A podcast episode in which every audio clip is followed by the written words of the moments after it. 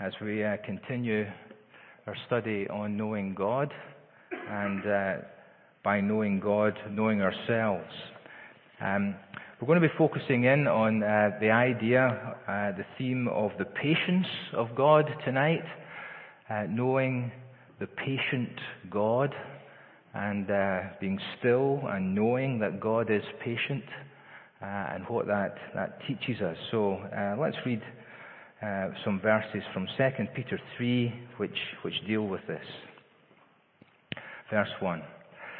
Dear friends, this is now my second letter to you.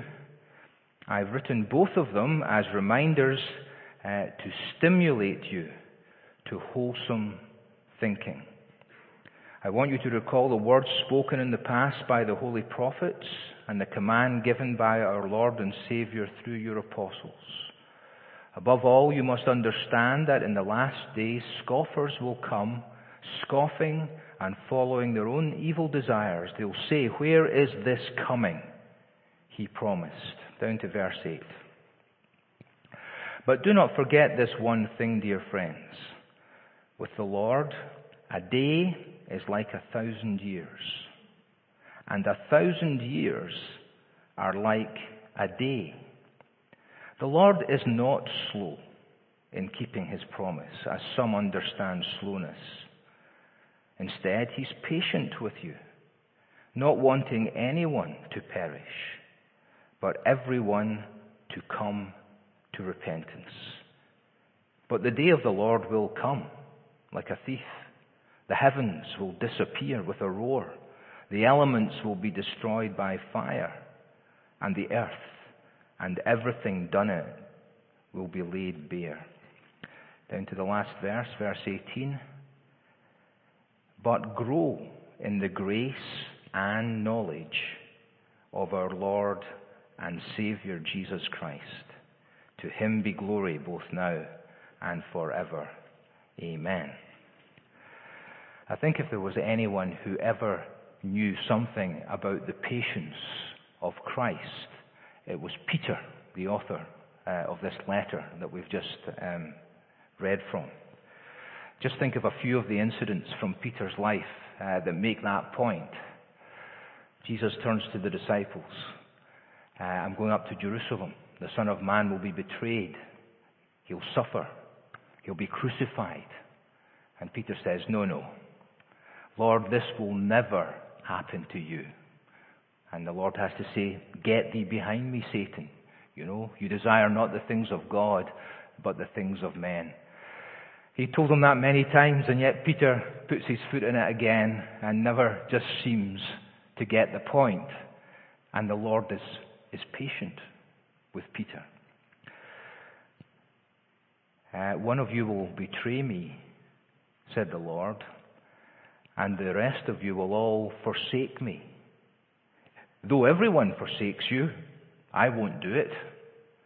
And yet beside the fire, under the questioning of the servant girl, three times, he uh, denies his Lord, and he does it with oaths, and he does it with curses. And as the cock crows and the Lord is led from the palace of the priest, he looks at Peter. And Peter goes out and he weeps bitterly. And yet on the, on the seashore after the resurrection, uh, Peter is invited by Christ to express his love for him, and he's, and he's instructed and commissioned over again to feed the flock of Christ, to tend the lambs of Christ, the patience of Christ with Peter. And I think the older that Peter got, and the more he was involved himself in feeding the flock, in shepherding the people of God, he realized the complexities and he realized the frustrations and also the disappointments and discouragements that are all part and parcel of trying to do that.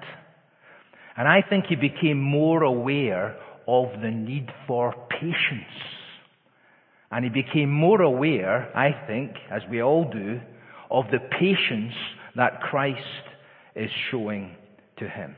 So that's why in this third chapter here, he's happy to write to his friends this second letter. Happy to go over some of the things that need to be re-emphasized. Not frustrated, not wagging the finger at them, but just with patience laying out again and then trying to explain, as we read in verses 8 and verses 9, that God is patient with you. God is patient. And how essential that is for us tonight as we think about the greatness of God and His character, among all the, the many other glorious attributes that belong to Him, for us just to spend a moment of time tonight and to think about the patience of God, what that means and what we can learn from that. Now that, the, the point needs to be emphasized here in this passage because of the attitude of the world to the gospel. You know, at the start of the, of, of the passage uh, of the chapter, in verse number three, you know, he anticipates the people who are mocking and scoffing and ridiculing the gospel, particularly and specifically um, the promise of Christ's return. The early church are big on this. They're emphasizing that the Lord will come back one day. He'll come back for his own. This same Jesus will so come in like manner as you've seen him go, the angel said. And the church believed that. Maranatha, come Lord Jesus. That was their prayer. And the people looked on, they heard this, and they scoffed. Everything just trundles on. The circle of life just keeps on rotating. And you've been talking about this for years, and where is this promise of his coming? And nothing is happening. It's all the same old, same old every time. Surely you don't, surely you don't believe that now at this stage. He would have come back, surely. So, in response to that, and response to the fact that the people of God may well be tempted, as sometimes we are, to fall into the same trap of the way of thinking of the world, and we begin to doubt the promises of God, and we begin to just somehow or another question them at times, you know, he makes this point about God's character and about God's qualities and his attributes. And this is what he says as he replies to the ridicule of the unbelievers. Verse 8. Don't forget this, he said. You know, they, they look at this time gap and they say nothing is happening. But this is what you're not to forget, my friends. With the Lord, a day is like a thousand years.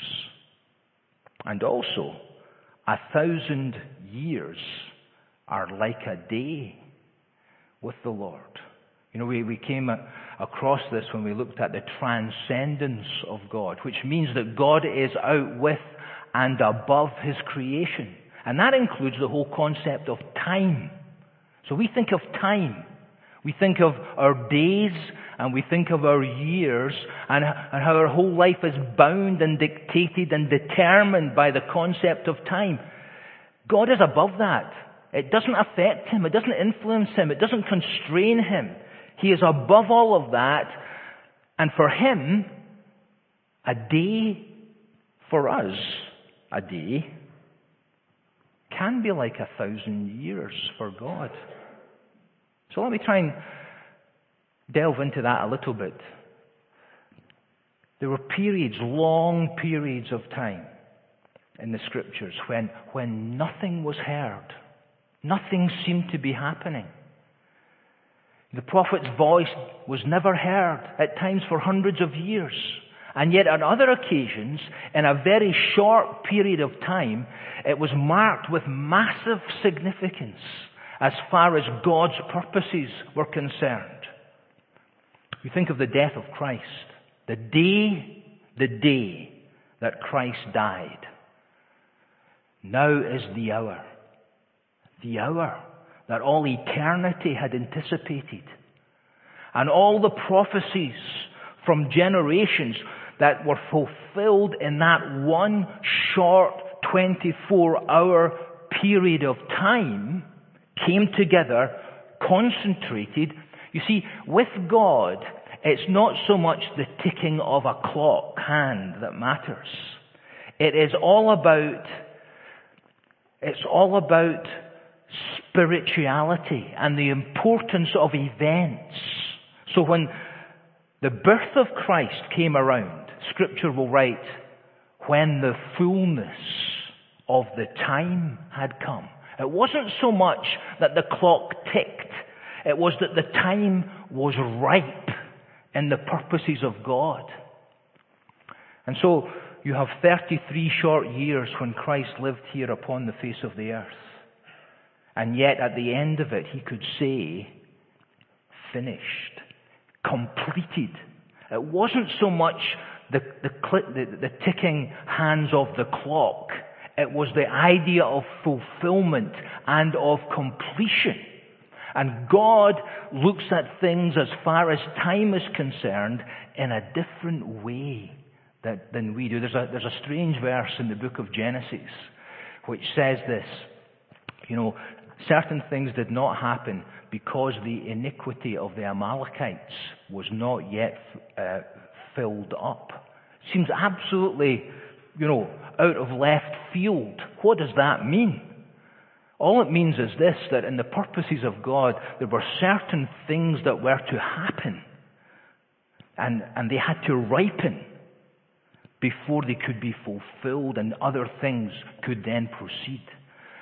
God's way of, of compiling and of computing things is on a different level from what ours is like. But in one moment, God can bring together all the prophecies at a sudden time. The other thing that uh, could be said here is this. Here I am in my difficulties. Here I am with the things that are happening to me in life, and they seem to be interminable. They seem to be going on.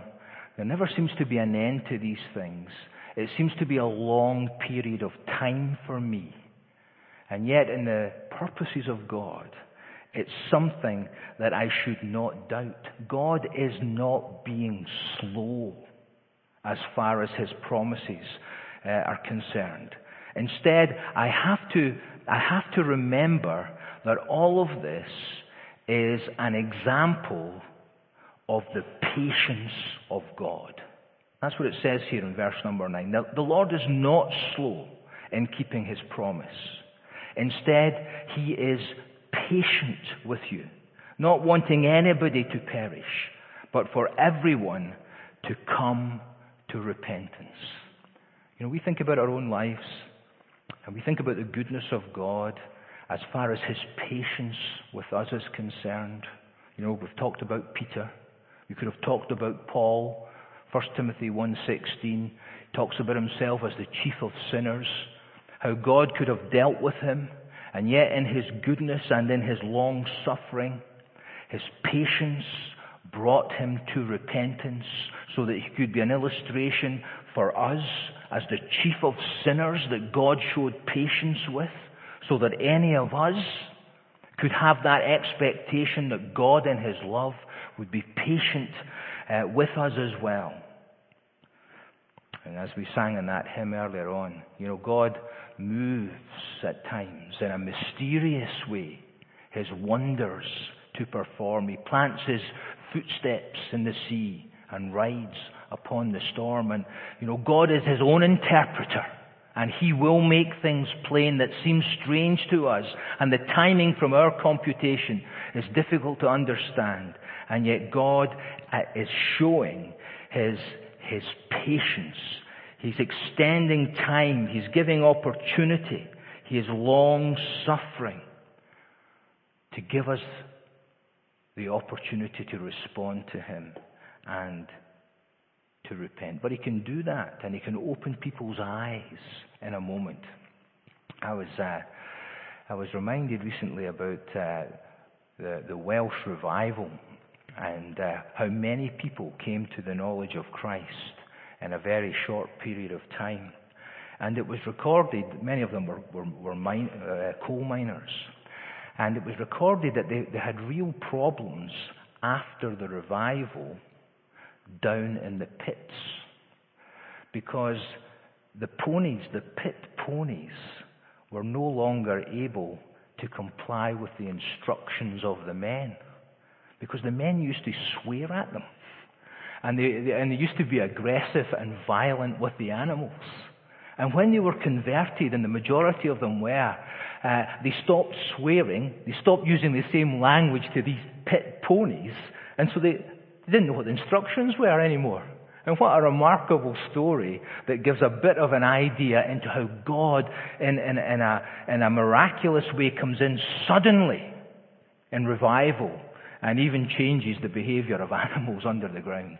You know, because of his patience, but finally changing people's life. And if we resist him today, it may well be that the time that God gives to us is so that our hearts might be softened at this moment, that in the fullness of time, God's patience might bring us to repentance. You remember that's what the Lord Jesus taught uh, in that parable. You know, he taught about the owners, uh, the, the, the men who the vineyard had been hired out to. And he sent them servants over a period of time. And when they disregarded them, he said, Well, finally I will, I will send my son. Eventually, surely they will have regard unto him. They didn't, of course, but it was an expression of God's patience. The thing to, of course, make the point uh, in verse 10 is this that despite the patience of God and the goodness of God, the day of the Lord will finally come. It's not as if things are just put off as far as he is concerned. He is not slow. He is patient. The day of the Lord will eventually come. And so they, they, they have this place before him, the certainty of the coming of Christ and of the promises of God. What I'd like to do now, uh, just at this stage, is, is to, to move on to the fact that, as the last verse of our chapter says, that we are to grow ourselves in grace and in the knowledge of God. So, with our understanding that God is patient and not slow in his promises, in what sense could we ourselves learn to grow in the knowledge of God as being patient, and how might that affect us? Well, just a couple of things I want briefly to, to mention to you. Um, first of all, um, patience, from our perspective, with those who are fellow believers. Now, I'm going to ask you to turn to 1 Thessalonians 5 at this point, uh, and, and to read a verse from there. 1 Thessalonians 5 uh, and verse number 14, where he says, And we urge you, brothers and sisters, warn those who are idle and disruptive, encourage the disheartened, help the weak, be patient with everyone. God is patient. God has been patient with us, bringing us to repentance, giving us time and opportunity. We are to be patient with our fellow brothers and sisters. We've got to remember how patient God has been with us. And we have to show that same degree of patience to other people. And you can see there are different categories of people who are talked about in this particular verse. First of all, here are people, Christians, they're lazy. They're idle. He's told to warn them warn those who are idle, but he's also told to be patient with everyone. So here's somebody who just doesn't do a hand's turn as far as any contribution in the church is concerned. They just pitch up, you know, sit there for half an hour or whatever, and then they're off again. No involvement, you know, no real commitment that would appear to anything. And so, you know, how are we going to deal with these people? Do we just kind of uh, rail against them? Do we tick them off? Do we, do, do we call them lazy? Do we refer to them as idle? Say their contribution is negligible? Well, I mean, we have to warn them. But we, we, can't, we can't just dis- be dismissive of them. We can't just say they're a waste of space and a waste of time and they're not contributing anything. We have to be patient with them. That's what he says. Be patient with everybody. What about one of the other categories? Not just the lazy and the idle within the church, but those who are disruptive. Some people are disruptive. Some people are a discouragement. They're always critical. They're always having a go, writing letters and emails to elders and you know, telling you what you should be doing. You know, what are you, what are you going to have to say to them? Well, you have to warn them, but you can't, you can't just again criticize them. You can't just say, you know, you know, that's enough of that, and you know, we won't have any any of this stuff, and you, you can't behave like this, and you know, that's the end of that. We have to be patient. We have to be patient with all in the church. There are, there are those who are disheartened. There are those who are weak. Patience needs to be shown to everybody. And, and how bad we all feel when we think about a verse like this. When we recognize our own impatience with others. Especially when God has been patient with us. And so that's a challenge to all of us as we think about this. So that's being patient with fellow believers. The other point I want to make um, is about our own circumstances and the fact that as we think about the patience of God and His qualities, then we think about our, our own circumstances that we might personally find ourselves in. You know, we are to approach them with a sense of perseverance, endurance, and long suffering. Now, if you turn this time to uh, James chapter 5, um, I just want to draw your attention to the way that James puts it here. Verse number 7, James 5. He says, Be patient then, brothers and sisters, until the Lord's coming. See how the farmer waits for the land to yield its valuable crop, patiently waiting for the autumn and the spring rain. You too be patient and stand firm, because the Lord's coming is near. I mean, these people are having it very difficult. If you just were to read the whole chapter there, I mean, they were being really oppressed by wealthy people. Their, their wages were being withheld. They weren't being paid for the work that they were doing for these wealthy landowners. I mean, some of them, verse 6, as he speaks to these wealthy people, he says, you know, James says to them, You've condemned and murdered the innocent one who was not opposing you. That, I mean, that's how these wealthy people were dealing with the poor. Some of them were even being murdered. And here are the Christians. And how are they, how are they to behave and conduct themselves in an environment where their wages are being withheld and this kind of stuff is going on? What he says to them is, is be patient until the Lord's coming. And the Lord's coming is mentioned in this chapter. The Lord's coming was mentioned in our chapter in 2 Peter chapter 3 as well. You know, there, there are certain things in life that are just so difficult and so oppressive. You know, as an individual, at times you feel you, you can hardly bring yourself to give advice to somebody because it's so, you know it's so painful for them. And sometimes the only thing that can be said is that, you know, the Lord will sort all this out one day. The Lord will return you know, we will certainly, whether the Lord returns immediately or not, at the end of life, we will be in the presence of Christ.